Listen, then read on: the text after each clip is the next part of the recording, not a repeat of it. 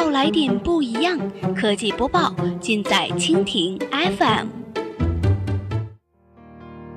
欢迎收听科技天天报，本节目由蜻蜓 FM 独家制作播出。收听更多内容，敬请收藏订阅本节目或持续关注蜻蜓 FM 科技频道。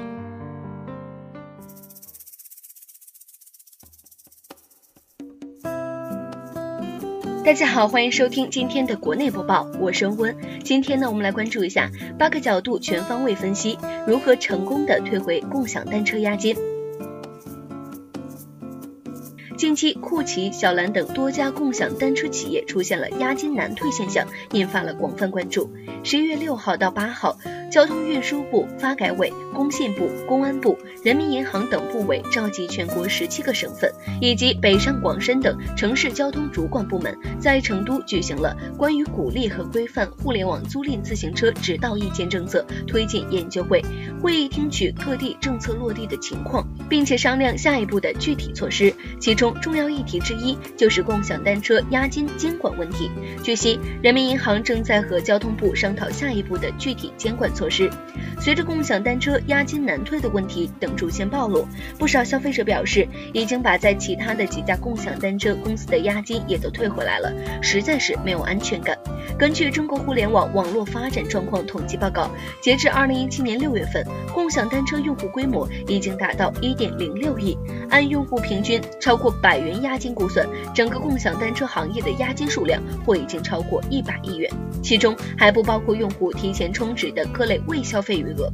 记者发现，大多数共享单车的平台仅与用户有一个押金说明，而并非是具有更强约束力的协议书，其中更未对押金的使用、托管、监管、退还、押金利息等作出明确的约定。近日被曝押金难退的小蓝单车公司，多位高管均已经无法联系。记者辗转找到了一个被小蓝单车公司拖欠货款的供应商，他表示，听小蓝单车的一位高管说，刚刚给的六万元被拖欠的货款就是利用用户的。押金偿还的。摩拜单车方面表示，已于二零一七年年初和招商银行联合宣布达成了战略合作，将全面监管审核摩拜单车的押金账户。OFO 小黄车则称，在押金安全方面，OFO 是国内首个进行押金托管的共享单车平台，其押金委托中信银行进行托管，可以保障用户的押金安全。而就押金的具体托管方式，摩拜和 OFO 均未回应。OFO 的工作人员称，这属于商业机密，无法告知。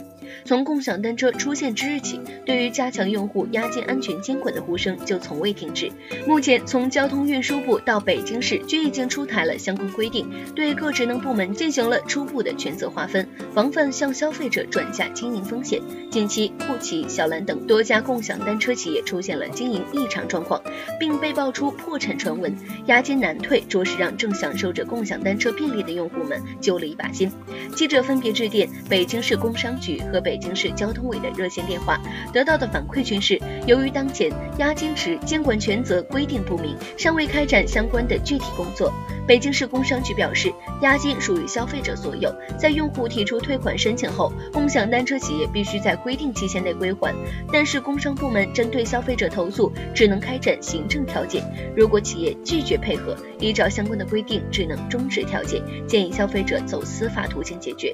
北京市交通委则回复称，出现押金退款延迟时，建议联系软件运营商。市交通委不负责监督押金，也不负责受理消费者要求追讨押金的投诉，建议向其他部门反映。中国人民大学法学院教授刘俊海认为，押金所有权属于用户，退还押金后才能破产清算，而消费者未消费的充值余额，名义上仍属于消费者，同样不是破产财产。消费者享有优先取回的权利，不能用作账务清偿偿。北京汇佳律师事务所律师、北京市消费者协会法律顾问邱宝昌建议，在相关法律文件不完善的前提下，一旦共享单车企业出现破产问题时，用户可以进行债权申报，并保留相关押金付款证据。